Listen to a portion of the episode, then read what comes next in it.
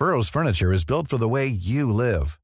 From ensuring easy assembly and disassembly to honoring highly requested new colors for their award-winning seating, they always have their customers in mind. Their modular seating is made out of durable materials to last and grow with you. And with Burrow, you always get fast, free shipping. Get up to 60% off during Burrow's Memorial Day sale at burrow.com slash ACAST. That's burrow.com slash ACAST. burrow.com slash ACAST. This is a Virgin Media Originals podcast series. Hello, you are very welcome to The Tonight Show. Some breaking news NATO is investigating, and Poland is raising its military readiness after reports of a missile killing two people near the Polish border with Ukraine. We are aware of the press reports alleging that two Russian missiles have struck a location inside Poland near the Ukraine border. I can tell you that we don't have any information at this time to corroborate those reports. The government announces lump sum cost of living payments as St Vincent de Paul says 800 people are calling their services a day. And a controversial World Cup is only a few days away. We take a look into issues swirling over host nation Qatar. Join the conversation online with your comments and your questions. It's hashtag tonight, VMTV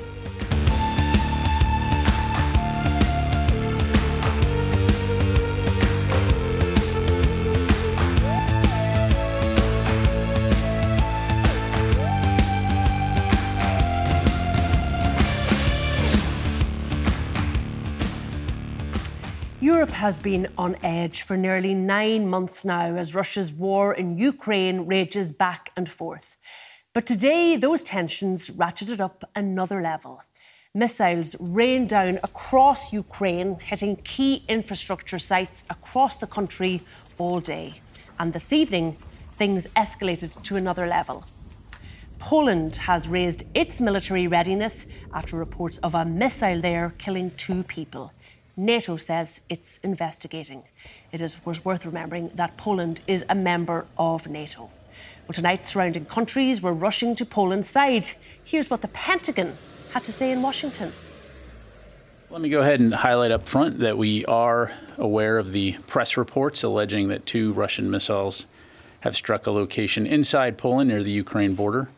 I can tell you that we don't have any information at this time to corroborate those reports uh, and are looking into this further. And so when we do have an update to provide, we'll be sure to do so. The Kremlin has denied any involvement, but let's bring news correspondent Alex Cadier, who joins me from Brussels now. Uh, Alex, we heard the Pentagon saying, look, we're in an information void at the moment. Nothing has been corroborated. But what is being reported? What do we know about this incident at this point?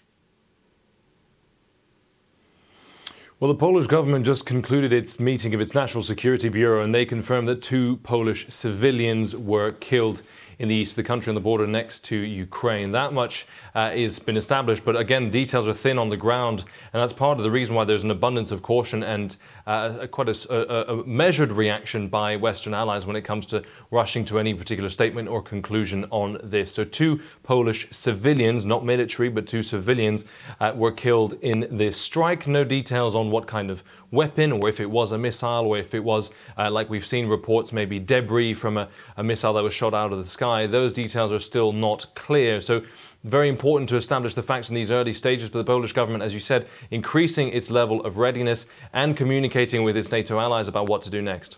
And they've also convened an emergency meeting, haven't they, of their own National Security Council. Uh, what do we expect to come out of that? Yeah, absolutely. That that meeting uh, was ongoing about a few minutes ago. It wrapped up, and we heard that they were uh, very much reacting to that situation as quickly as possible. As you'd imagine, the Poles will be the first one to have any detail on the ground. Uh, the outcome from that is that escalation of its military readiness, but also more conversations with its NATO allies. The Polish president uh, was on the phone to American President Joe Biden, Joe Biden just a few moments ago. He also spoke to President Macron of France uh, and of Secretary General Jens Stoltenberg of NATO. Uh, Jens Stoltenberg saying that he spoke to President Duda, offered his condolences for the loss of life, and that NATO is monitoring the situation, adding it's important that all the facts are established. So it's very much holding pattern for now.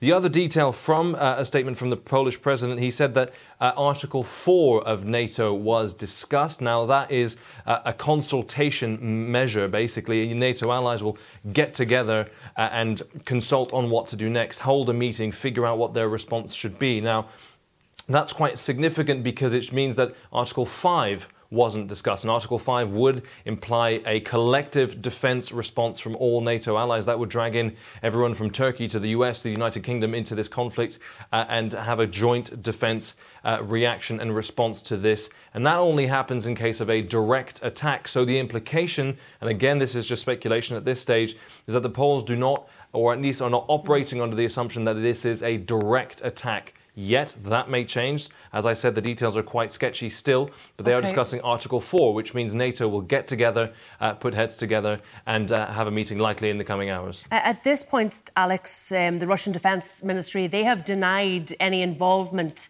in this. What else did their statement say? Yeah, you're absolutely right. Deny, deny, deny, and that's been the modus operandi for the Russian government on, on allegations like these in the past. Uh, their statement said that the Polish media and officials' uh, allegations of Russian missiles is uh, a deliberate provocation in order to escalate the situation. Uh, to give some context, uh, President Zelensky of Ukraine saying that 85, or at least 85, Russian missiles struck on the uh, Ukrainian territory today, including in Lviv, which is about 50 miles east of the Polish border. The statements from the Russian uh, continues: no strikes on targets near the Ukraine-Polish border were made okay. by Russian means of destruction. Uh, the wreckage published uh, by the Polish media it has nothing to do with Russian weapons. So deny, deny, deny, despite counterclaims from Poland and Ukraine. All right, we'll leave it there. Uh, Alex Cadier, thank you for that update. Well, let's get more on this in studio. I'm joined by Minister of State at the Department of Transport, Hildegarde Naughton, People Before Profit Solidarity TD Mick Barry, and Donnchadh Ó Professor of Politics at DCU. And Donnchadh, it's to you I'm going to come to first. What's your assessment of what's happened here? Well, as has been stated, we are now in an information vacuum. I mean, this has to be placed in context. Today was a terrible day again for Ukraine. It was revenge for the, the, military humiliations that the Russian army has endured on the battlefield by withdrawing from Kherson, the only regional capital which they managed to secure since the war began. And as has been the case up until now, they take their revenge out on ordinary people. So, as was stated, 90 missiles managed to reach the territory of Ukraine. And two missiles, it seems, have reached the territory of Poland. And we don't know how they got to reach the territory of Poland. There are a number of theories. Uh, some in Poland are saying that it was deliberate, that they were, you know, testing the boundaries uh, trying to see what the reaction would be uh, among NATO. Of course, NATO is 30 countries, very different approaches sometimes to, to, to issues. Hungary and Turkey, for example, would be considered outliers. Um, but many people saying that it, it may be uh, the result of the Ukrainians deflecting uh, a missile, that their anti air uh, or their defense system essentially pushing that missile off its trajectory, landing in Poland. Certainly, if Russia was to deliberately attack a target in Poland, these targets would not necessarily be the most likely ones. But the, the, the bottom line is we don't know what happened. We just know that missiles landed, but we don't know why. Yeah, and Russia have said at this point that they are not responsible for this. But if this was a deliberate attack by Russia, would you expect them to take ownership of it? No, I wouldn't. Um, you know, in the same way that when the Ukrainians have attacked, uh, or rather, been, it's been attributed to them attacks in Crimea, they also haven't taken responsibility because it gives the opponents uh, a reason to escalate the conflict. So, so no, I wouldn't expect them to. It's in that sense we shouldn't take, we shouldn't, I guess, place too much weight on a denial from Russia. I think if they were responsible, they would deny. Uh, they wouldn't take ownership of okay. it. Bring me through this Article Five, which I think we're going to hear a lot about over the next couple of days. I think there is an assumption, isn't there, that if a NATO state is attacked, a direct, deliberate attack, that it will be automatically triggered. That's not the case. That's not the case. No, I mean the country uh, which is attacked would have to invoke Article Five. It would have to, you know, call on its NATO allies to come to its defence. And there have been occasions in the past where, of course, NATO member states have involved themselves in conflicts or they have been attacked. You think of the Cuban Missile Crisis, which often springs to mind when people are thinking of the current conflagration. There was a U-2 plane shot down at the height of the Cuban Missile Crisis. That was a deliberate decision by a Soviet general, and John F. Kennedy was under huge pressure to respond. But but he rightly concluded that that hadn't been given uh, approval from the highest echelons, and therefore there was no escalation. Uh, similarly, you know, you look at the Falklands War, Britain was involved in in 1982. There have been precedents where NATO member states have got into conflicts, but they haven't invoked Article 5. As you say, it would have to be a direct attack. Um, this doesn't seem to be right now uh, a direct attack. Certainly, it's not at the level of like putting troops over the border something that's sort of very clear. Exactly, our declaration obvious. of war. Um, I just want to look at one of the responses that we've seen, one of the global responses, and this is from the Estonian Ministry of Foreign Affairs. They tweeted just a little earlier. Latest news from Poland is most concerning. We are consulting closely with Poland and other allies.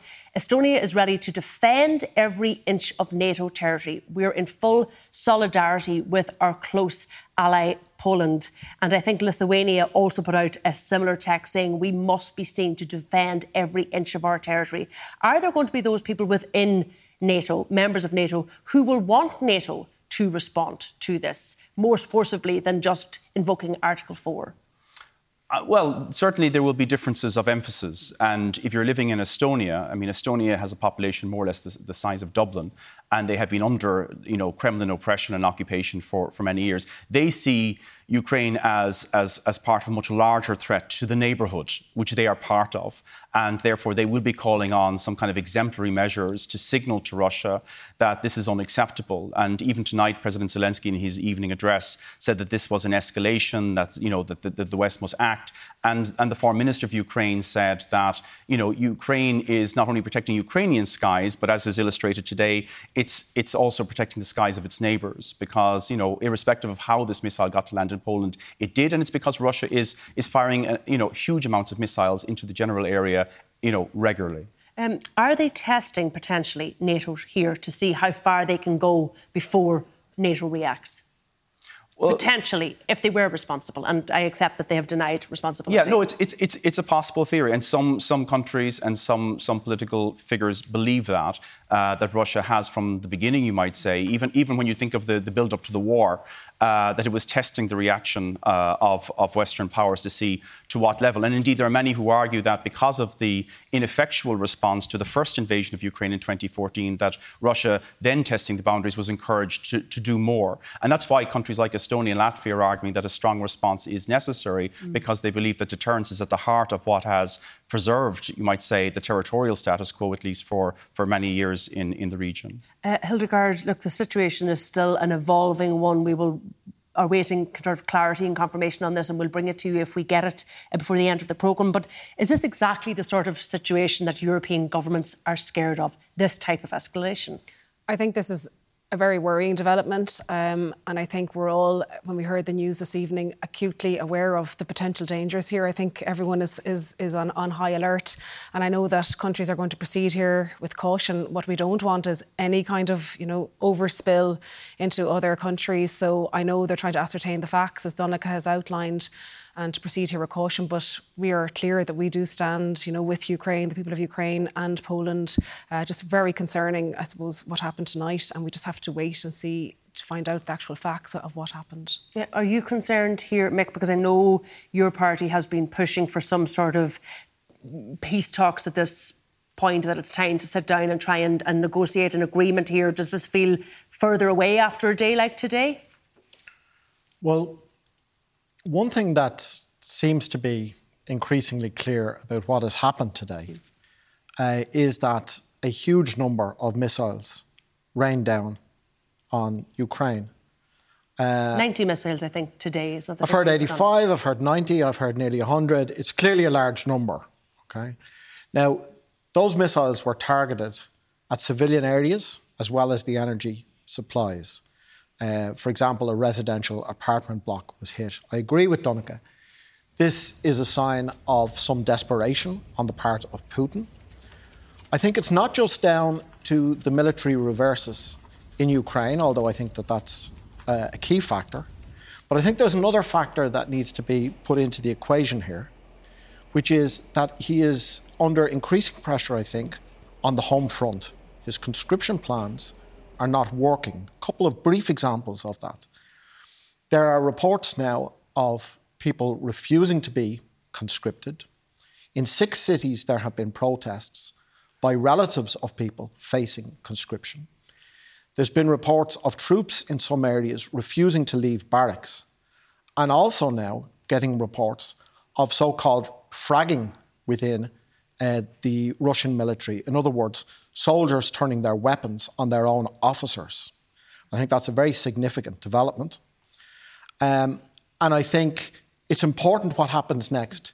I think if NATO rushes to the front, that can be difficult for the anti war movement in Russia because Putin can play the card of we have to look, we're under pressure from NATO. Particularly when they deny this. Yes. And say that this is the provocation. So we, have we've, we've, ha- we've had the response from the warmonger in the Kremlin today. We don't need an offensive response from the warmongers on the NATO side. It would be counterproductive from the point of view of the anti war movement, which is challenging Putin now. And I think that that is a very important development to watch. Uh, that anti war movement that you talk about, um, Donnchadh, what pressure is that putting on Putin, do you think? How significant is that movement? Well, I was in Georgia two weeks ago, and you know, hundreds of thousands of people have fled uh, Russia since the mobilization call in September to evade uh, conscription. Now, this isn't necessarily an anti war sentiment. This is an anti mobilization sentiment. Such people could have left in February or March. Were they adopting a principled stand against the war? But certainly the war is now affecting far more people in Russia than they had been you know, led to believe at the beginning. This was supposed to be a relatively inexpensive, short victory and, and it's anything but. And they were initially drawing up ethnic minorities and poor people, conscripting them into the army from places like Buryatia and Dagestan. Now it's, it's reaching out to the middle classes, the upper middle classes. Certainly the people I encountered in places like Georgia, the Russians there, were young, they were well networked, they were affluent, and they were the type of people who thought, I'm never going to be involved in this war. This is a war in faraway Ukraine. It's never going to affect me. So it is a factor. Um, but we have to remember that, of course, Russia is a dictatorship, mm-hmm. and therefore it's not, you know, subjected to the same popular pressures that would exist in a democracy. And as long as Putin has a monopoly of coercive power, he can still, you know, act uh, with impunity uh, within Russia. All right, as I said, we'll give you any updates uh, as we get them on that unfolding situation in Poland. Uh, we're going to leave it there for now. My thanks to Ó Beacháin for coming in uh, and joining us on that breaking news. Hildegarde and Mick will be staying with me. And a reminder about our nightly live interactive poll this evening, which allows you to get involved in the show and tell us what you think about the big issues of the day. Tonight, we're asking Are you planning to cut back on your Christmas spend? This year. You can vote online on virginmediatelevision.ie forward slash vote or follow the QR code on screen. We'll have more on this story after the break.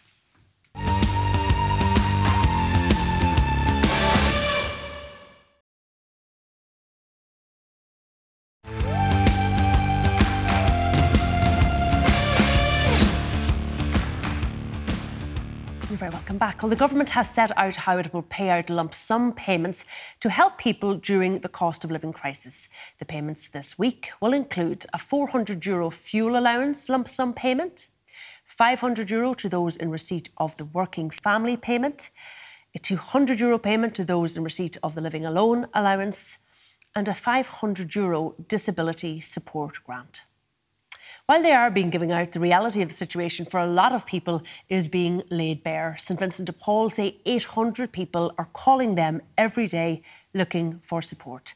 Hildegarde Naughton and Mick Barry are still with me, and I'm also joined by Tricia Keilthy, Head of Social Justice and Policy at St Vincent de Paul, and by economist Austin Hughes. And I'm also joined by Jenny Johnson, Head of Marketing at Kilkenny Design. You're all very welcome to the programme. I'm going to start with you, uh, Tricia, because I know traditionally November and December are the busiest months of the year for St Vincent de Paul. Are they busier than normal this year? And what kind of calls are you getting? What support is it that people are looking for? Yeah, so it is busier at the moment compared to the same time last year. Calls are up in the region of 20%. And as you say, there, you know, no, November and December are traditionally very, very busy time for our volunteers every year. But now with the cost of living crisis, we're seeing the impact on households. We've seen it all year long. And I suppose from our point of view, what we're seeing from the calls that we're getting, really people are very worried about how they're going to heat their homes over the next couple of months parents really dreading Christmas time already. They want to provide those special moments for their children, but they're worried that they're going to let them down. At the same time, you know, you have things like holiday hunger parents being concerned about because at Christmas time, you know, the kids are off from school, they won't be able to access breakfast clubs, um, hot school meals, which make a huge difference to families. So they're the types of anxiety and worries that families are having at the moment. Now, of course, all the cost of living measures that were delivered in October and that are being received into households this week will help. But the reality is they're really just making up for the damage already done so far this year. You know, households will see that going straight to utility arrears that they may have built up that they had to put on the long finger. Mm-hmm. And we're really, really worried what particularly the new year will bring when we're going to see potentially prices continue to rise. And even if they don't rise, they will level out at a very high level. Are the people who have been in touch with your service have the majority of them been in, in touch with the service in the past? Have they sought the assistance of St Vincent de Paul before now, or has that changed? So we are getting people who have never had to rely on SVP's support before. So this is their first time calling the society. We're seeing households who maybe had to rely on our help at Christmas time or maybe back to school time, but now they're struggling week on week. And then of course there's households in very deep poverty who struggled prior to this and are now very much in entrenched poverty. And we're really concerned about the long term impacts on people's health, their well being in the longer term, if we don't adequately address the cost of living crisis at the moment to ensure that the supports are adequate, that they're not temporary, because once they're gone, they're gone. We need to see more permanent changes to help people. Um, Hildegarde, you know, we outlined there at the top of this segment all of the payments um, that are being paid out this week. But the fact that St Vincent de Paul have come out today and said there's been a 20% increase in calls from this time last year would suggest that that money isn't going far enough and that people are being left behind.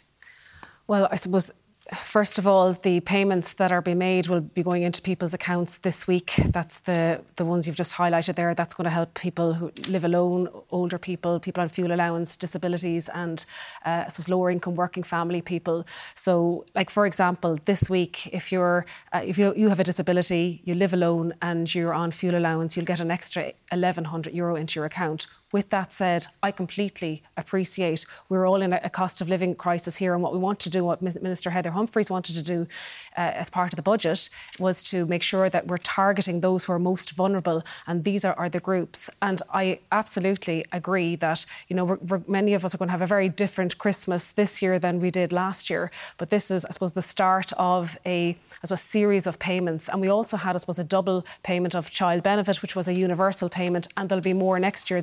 Next month, excuse me, um, a 500 um, lump sum as well for carers. Uh, from January, all the social welfare payments will increase by 12 euro per week but also, and I know there's people out there tonight listening to this and they're saying that I have bills to pay and it, and that it, all it of those lump enough. sums are going on arrears, dealing with problems in the past, not the problems they're so, facing in the next couple of months. Yeah. So my, my, my, message there is, as part of this budget package as well, we have a six billion euro reserve fund mm. that we will use for next year again because we don't know what lies ahead. We want to support the most vulnerable, we want to support families and businesses as well who are employing people. We did all of this during COVID. We don't want to see, for example, businesses who employ a lot of people who are working now going to the wall because of, I suppose, the basically the war in Ukraine and the rising energy crisis. So we're monitoring this. We're going to continue to ensure that we're protecting as much as possible okay. the most vulnerable. Is that good enough, do you think, Mick Barry? The government saying here, look, we are monitoring this. We are aware of the pressure people are under, and there is six billion euro fund there, and we will tap into it if we next need to uh, next year? No, I don't think it is good enough. I think people are finding that if the money hasn't been spent already, that the um, budget concessions, which are not inconsiderable, um, no sooner have they arrived than they're being given out. And who are they being given out to? They're being given out to the energy companies, they're being given out to the supermarkets and they're being given out to the landlords. People see. Millions of people have lost weight with personalized plans from Noom, like Evan, who can't stand salads and still lost 50 pounds. Salads, generally, for most people, are the easy button, right? For me, that wasn't an option. I never really was a salad guy. That's just not who I am. But Noom worked for me. Get your personalized plan today at Noom.com. Real Noom user compensated to provide their story. In four weeks, the typical Noom user can expect to lose one to two pounds per week. Individual results may vary. Ready to pop the question? The jewelers at BlueNile.com have got sparkle down to a science with beautiful lab grown diamonds worthy of your most brilliant moments. Their lab grown diamonds are independently graded and guaranteed identical to natural diamonds, and they're ready to ship to your door. Go to Bluenile.com and use promo code LISTEN to get $50 off your purchase of $500 or more. That's code LISTEN at Bluenile.com for $50 off. Bluenile.com code LISTEN. Normally, being a little extra can be a bit much, but when it comes to healthcare, it pays to be extra. And United Healthcare makes it easy with Health Protector Guard fixed indemnity insurance plans. Underwritten by Golden Rule Insurance Company, they supplement your primary plan, helping you manage out of pocket costs without the usual requirements and restrictions like deductibles and enrollment periods. So when it comes to covering your medical bills, you can feel good about being a little extra. Visit uh1.com to find the Health Protector Guard plan for you. The profiteering all around them so I think people are saying, look, what we got in the budget wasn't enough, but it was something. But why are the government not taking serious action against the profiteering that we're seeing all around us? Mm. And That's that the a, feedback that I'm getting. Yeah. And what, what, what respond you... to that? Because there has been this conversation around windfall taxes for as long as this crisis has been uh, unfolding, and yet there seems to be no movement on that at all. Well, just in relation to energy bills, there's 600 euro credit going to uh, every household here in 203 payments yeah, but that's not the point, I suppose, that Mick But the point that making. Mick makes, just in relation to, to Mick, and, and, this is, I suppose, a, a, a, difference in ideology here around, you know, we want to support businesses as well. This is about businesses who create employment. There's lots of SMEs out here as well listening today. Big businesses, multinationals, who we also want to help. Why? Because they generate the income to help the most vulnerable, to help Minister Humphreys, who's announced 325 million euro this week alone. It's part so of So you don't think there should be any sort of windfall tax then? Pack. Uh, I'm not saying I'm not saying there shouldn't be, but I'm saying the ideology coming from Mick, who, by the way, proposed a 31 or 32 billion euro budget. If that was the case, Mick, we wouldn't have any uh, funding to help the most vulnerable now. We're in very uncertain, um, we have a very uncertain vista ahead of us next year with the but war, perhaps, with rising costs. Perhaps, we sure you wouldn't, you wouldn't need that six billion reserve fund because they will already be helped no, we need we need to ensure that we always have funding for the for, for the rainy day, for the uncertainties. And God knows, and your previous section was all about the uncertainty that lies ahead. We need to protect the most vulnerable, protect our families, working Mick, families, and yeah. businesses, and particularly this week the most vulnerable. And that's what we're doing. Well, if we want to talk about billions, uh, maybe let's throw into the equation the two and a half billion that Tesco made last year, or into the equation the more than nearly three quarters of a billion that the ESB made last year. And many, and, many other retailers, I know you named those two, but there's many retailers yeah, we, we, we saw minimum pricing earlier this year being introduced for, for alcohol. Why can't we have a debate about maximum right. pricing for electricity, gas, milk, and butter? Okay, I want to bring Austin in here because you know, it's a bit of a vicious circle, this, isn't it? Because we're hearing about the pressure that people are under, we're hearing the fact that people are perhaps looking to cut back this Christmas, but this is a really, really important and difficult time for businesses too. It's a bit of a vicious circle, isn't it? Austin? It is a vicious circle, and it's a vicious circle around the world. Your earlier part of the programme dealt with the latest instalment in what's an international crisis. The reality is inflation in Ireland is 9.2%. In Belgium, it's 13%. The Baltic states, 20%. Argentina just reported 88% for October. So this is an international crisis, and the capacity of the Irish government to really wish away all our problems is very limited. In terms of the crisis, however, the reality is the jump in inflation has taken about the equivalent of about 3,000, 3,500 out of the average household. Now, most households do not have the capacity to withstand that. The measures introduced by the government are welcome, but they're going to be inadequate. The government, again, has to be very careful. If you look at how the UK government had to flip flop over its measures, so there's a balance, a delicate balance. And I think the only thing you can do is to promise that there will be more done in the new year. Mm. In terms of the situation as we see it, you know, the, the reality is this is a problem, again, that is affecting all elements. Uh, the Credit Union Consumer Sentiment Index for October had a special question. It asked how many people were planning to cut back mm. on their spending. 7% said they wouldn't cut back because they'd adequate funds. 6% said they wouldn't cut back because they'd no money, they'd no capacity to cut back. And everyone else, 9 out of 10 consumers, is having to cut back on groceries, on heating, on gifts, and that. So what we're seeing is a crisis, and the case is what can we do? Where does the money go most effectively? And that will remain the case for probably the next six months to a year. So we have to be realistic about what can be done, and we do have to do more probably in the new year and promise that very quickly.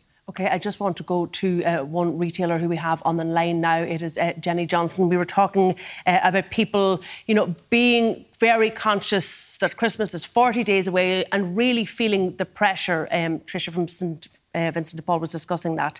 Are you, as a retailer, as somebody representing um, Kilkenny Design this evening, are you experiencing a slump in consumer spending? Are you expecting a cutback Christmas, as it's being called?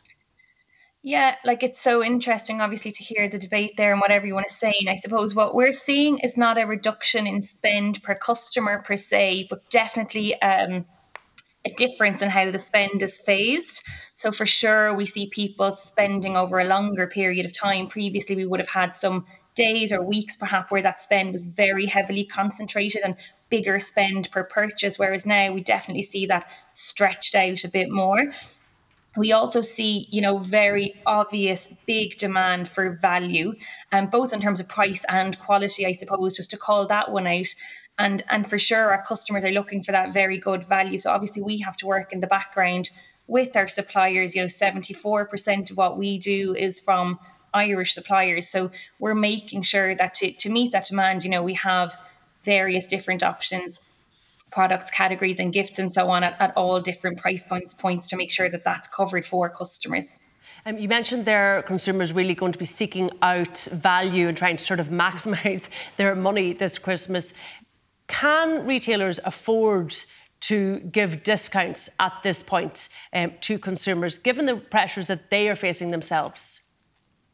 Yeah, and it's a debate that we have all the time internally, of course, and looking to what the market is doing. I think it, it's really difficult, especially for smaller retailers. I mean, I think we're quite lucky in that we have so many wonderful Irish suppliers. And I think for us, what comes across mostly is the quality of the product and the fact that it's made locally and, and designed locally. But obviously, that value piece is super important. And um, you know, like I mentioned, people are looking to spread the cost over a longer period. So we went out early this week, for example, with some of our what we call Green Friday offers to really, again, give that value. And to be honest, we have to deliver that value. That's what the consumer is looking for. So we have done some discounts. Now, obviously, they're not on our side. You know, our product I think stands for itself, but so so it's not huge deep discounts, but it is up to fifty percent off depending on the product okay. category. All right, uh, I want to go to our poll and thank you to Jenny Johnson.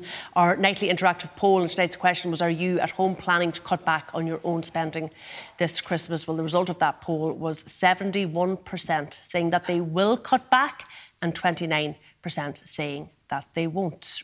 Austin, your reaction? Um, well, I, I, think of that 29% who say they won't cope cut back, most of those will be spending the same. I think there's going to be very few people who will be spending more this Christmas. It'll be, as I say, maybe the 7% that we found in our consumer sentiment index. The reality is that not only have we the cost of living crisis, but we've the uncertainty uh, around tech jobs, which is bringing a whole new group into this. And of course, more generally, we have rising interest rates. So it's a very dark time. The reality is the government has put significant significant money into the economy. There is still significant scope. Employment is holding up. So it's dark, but it's not altogether dreadful. Right, I think that's possibly a good point uh, to leave it. We're going to leave it there for now. My thanks to Jenny Johnson, to Tricia Keilthy, and to Austin Hughes. Lots more after the break. Uh, we're going to take a look at the many controversies with the host nation Qatar just days out from the World Cup.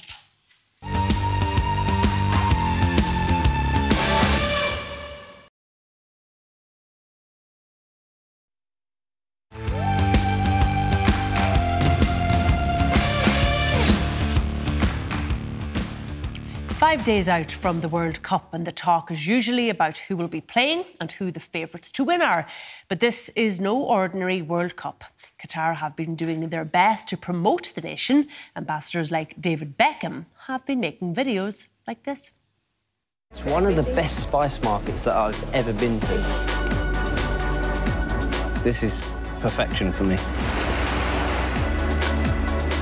Qatar really is an incredible place to spend a few days on a stopover. But issues around LGBTQ rights and the treatment of migrants who built the stadiums in Qatar are leading some to call for a boycott of the tournament. Well, let's get more. Hildegarde Naughton and Mick Barry are still here, and I'm joined by Jamie Farrelly, Secretary of the Dublin Devils, a leading LGBTQ football club. And I'm also joined on Skype by Daniel McDonnell, football correspondent at theindependent.ie. You're both very welcome to the programme. Daniel, I want to start with you. Let's begin by looking at what's at stake here. What does it mean to a nation to win the rights to host a World Cup? Yeah, well, I, I, mean, I suppose there's a great prestige, there's a great honor, there's, um, you know, I suppose putting your your country on the global map. Now, obviously, you can look through the history of the World Cup, and, and there were some countries who hosted who, who didn't really need that. Um, there would obviously be some previous instances of countries and I suppose regimes who, uh, you know, wanted World Cup for their for their own reasons. But what we have in 2022 with Qatar is a, I suppose, a pretty extreme version of that, in that you have a country with, with no discernible football tradition at all.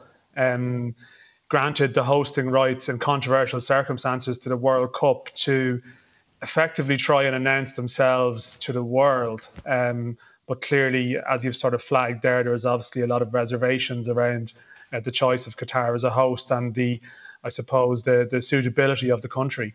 Okay, so bring me through some of the questions that people have about uh, Qatar, particularly, I suppose, uh, their human rights record, their attitude to migrant workers, and their attitude to LGBTQ rights. Yeah, well, I mean, I mean, as you said, like it's sort of first of all, the concerns about Qatar was how they won the tournament. It was highly dubious, um, and then you know, I mean, initially this was meant to take place in summer, uh, in a country that is too warm to host a competition in the summer. That didn't stop them from getting it. But yeah, to address your specific points, I mean, the, there's been a, a large number of unexplained deaths of migrant workers who've been uh, involved in the construction of the stadiums uh, across the last 12 years or so. Uh, some figures would be disputed, but what can't be disputed that there's a very high number of unexplained deaths in the country. Um, in terms of the uh, I suppose the, uh, the the freedom of expression that's permitted within the country. I mean, it's almost at odds with a lot of the stuff that FIFA would preach about inclusivity, about the ability, as you mentioned, you know, for LGBTQ people to, to visit the country, to feel safe there. I mean, effectively, it's uh, it's banned. Uh, there's some talk of uh, uh taking a more liberal approach to it, but that obviously doesn't uh, take away from the fact that it's, it's a country where effectively uh, people are not welcome, where people who would like to travel feel they're not welcome in that country. And I mean, the two, the issues with Qatar, I suppose, break down along those lines. And we see that clip there of David Beckham, um, who's obviously been brought on board, I'm sure paid an absolute fortune to talk about what a wonderful place Qatar is for a stopover. Is that a perfect example, do you think, of sports washing, of bringing in celebrities like that to promote a very, very positive image of a country?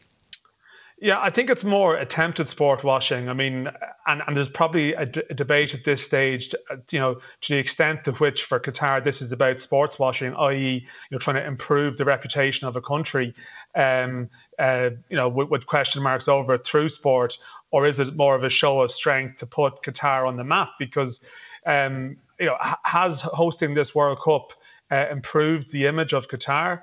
I think the the jury is very much out on that one. You, you could argue it's maybe exposed Qatar and some of the issues in Qatar to a to a wider audience. So that's not really successful sports washing by by one definition of it. But clearly, um, you know, very famous people along the way, even going back to the start. I mean, Alex Ferguson was speaking out in favour of Qatar in 2010, which is almost forgotten. Um, David Beckham is a highly paid uh, modern day ambassador for Qatar. All right, I just want to go to the panel a second. Jamie, would you be comfortable as a member of an LGBTQ football club travelling to Qatar? No, I wouldn't feel comfortable at all, and I wouldn't feel safe. I guess only the Qatari authorities could tell us if we are safe. It, it could be the case that they know all eyes are on them, so they're not as heavy handed. But the facts are, I wouldn't feel comfortable expressing myself. Um, I think that the comments from the football authorities carry no weight, that the LGBT people are welcome if they accept their culture. I think comments from France captain today, Hugo Lloris, that Qatari culture should be respected in the same way French culture should be respected, also carry no weight because we're not talking about you know, two kisses on the cheek and a two hour lunch with a bottle of wine. This is a basic denial of human rights.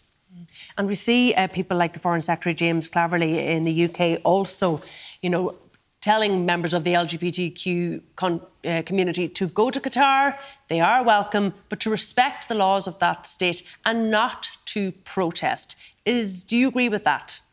No. That there is a danger there if, if members of your community go along and protest in Qatar? I think there certainly is a danger, but I would respect and greatly admire people who do protest. I think there will be protests.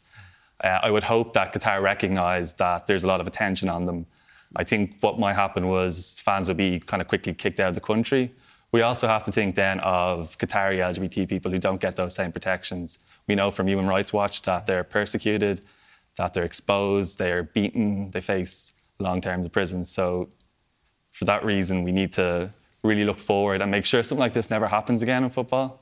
That a country like Qatar doesn't win a bid like this. Uh, I saw um, Gary Lineker being interviewed earlier the week. He's obviously going to be heading up the BBC's coverage of the World Cup. And he said, I am going there to report on this. That doesn't mean I'm going there to support this. Do you accept that, that there is a difference, that by being there, uh, reporting on it, broadcasting on it, probably advertising uh, alongside the um, Qatar World Cup, that, you know, you're reporting on it, you're not supporting it?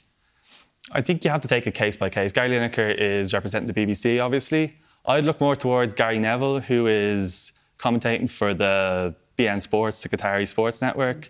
And Gary's been very outspoken on social issues before. He was outspoken on club greed when the European Super League was floated. He was very outspoken when the Saudi Arabian government took over Newcastle. So I think it's quite hypocritical or something like that. But at the same time, I don't think we should be distracted by focusing on just one person. I think, again, the whole footballing community really needs to take action to support LGBT people going forward in the game. Should we boycott it?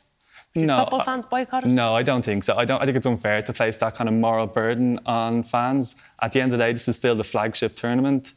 Uh, I know players in the Dublin Devils will not be watching. It's a personal choice. I think there are things that fans can do, when, depending on their place in the game. You know, if they're part of a grassroots amateur football club, they could look at the dressing room culture and say, is this a place where gay people feel comfortable coming out?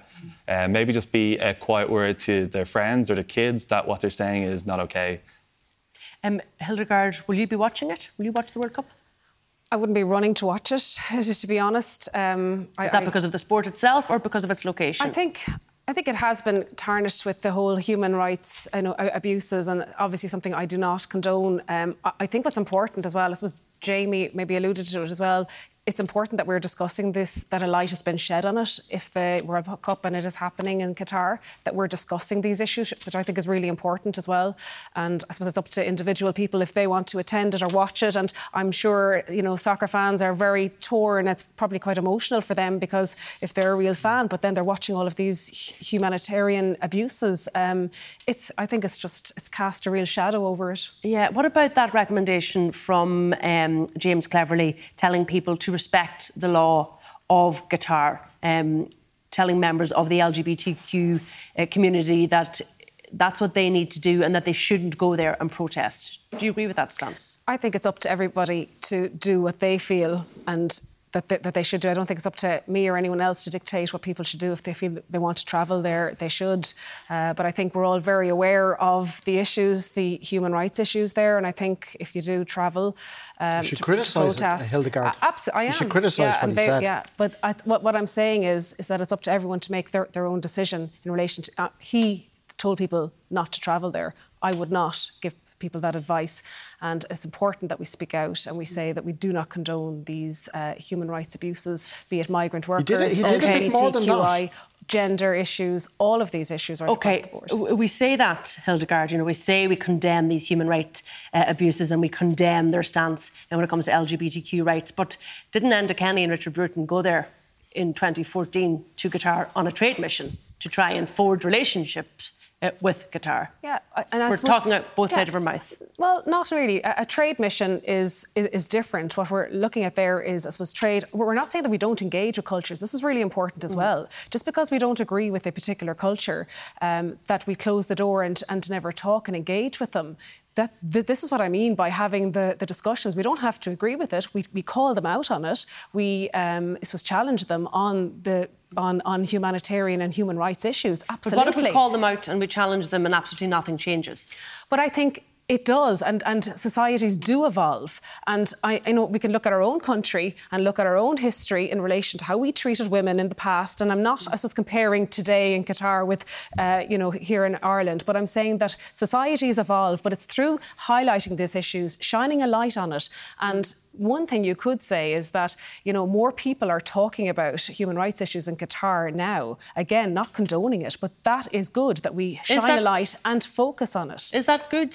Mick Barry, that look at this, this is probably the first time anybody has been aware of the human rights abuses in Qatar, and we wouldn't be talking about them if they weren't hosting the World Cup. Yeah, I think the Qatari regime uh, were attempting to sports wash. Um, the record in terms of workers' rights, particularly migrant workers' rights, women's rights, and LGBTQ rights, is shocking. But if they did attempt to sports wash, uh, I think it is beginning to backfire on them now. And I think that pressure must be kept up. I think that there are. Will you watch the tournament yourself? I think I will watch some of it, but I, I think I've watched every tournament since 1974. I'm giving my age away here now, right? Uh, but I think uh, uh, about, like a lot of people who've done that, they feel, you know, quite conflicted about this World Cup. No, I think they're conflicted I, I, though. Isn't that the point, though, Mick? They're conflicted, but they'll still watch. Yeah, I think there's two legitimate stances for people to take. I think one is to boycott, and I think some fans will do that. I think the other thing is if you watch, please try and make, in whatever way you can, your views known about what the regime is at. And if there are protests taking place there, and I agree with Jamie, I think there will be, indicate your support for them, even if it's a tweet or a Facebook post. Yeah, I just wonder will that happen, Daniel? I mean, there's all this discussion now, five days out from the games commencing, but we all know what it's like when a World Cup starts. You do get caught up in the excitement and the euphoria of the games. Everybody does. Listen, there's no doubt that that does happen um, to a degree. To, to a, you know, it, it always happens. But I do think that like with every World Cup, there's a story of the World Cup, and like I think the story of this World Cup, even the fact it's at a different time of the year, the fact it's it's sort of uh, it's completely upset the whole football calendar, which is trivial in the context of what we're discussing here. But it's it's not a normal World Cup, you know. And I think and do you think because sure of that, do you think lessons have been learnt by FIFA, by other um, bodies who award these big tournaments? Well, I mean, FIFA will tell you some lessons have been learned. They've changed the structure for how competitions are rewarded. I mean, the decision was made by a small group of people, uh, a good number of whom were sort of subsequently mm. part of corruption and, and FBI investigations. Um, they will say it's changed. Um, the, I mean, some of the statements in recent weeks put out by FIFA would would make you wonder about that, telling everyone to concentrate on the football. I think, uh, I think the story of this World Cup is inextricably linked with where it's where it's taking place. Um, there will be a focus on the football. It's, you're right to say that that will take over to a degree, but I'm. I, am not sure if it'll ever be far away from the discussion. I think everyone who's travelling there, working, certainly covering it, uh, is acutely aware of that and feels a responsibility to report upon it, uh, I would imagine. All right, look, we're going to leave it there. Um, my thanks to all of my guests this evening. Our programme is available as a podcast on all major platforms, and you can also now find us on Instagram and TikTok tonight, VMTV. But from all of the late team here, good night. Take care.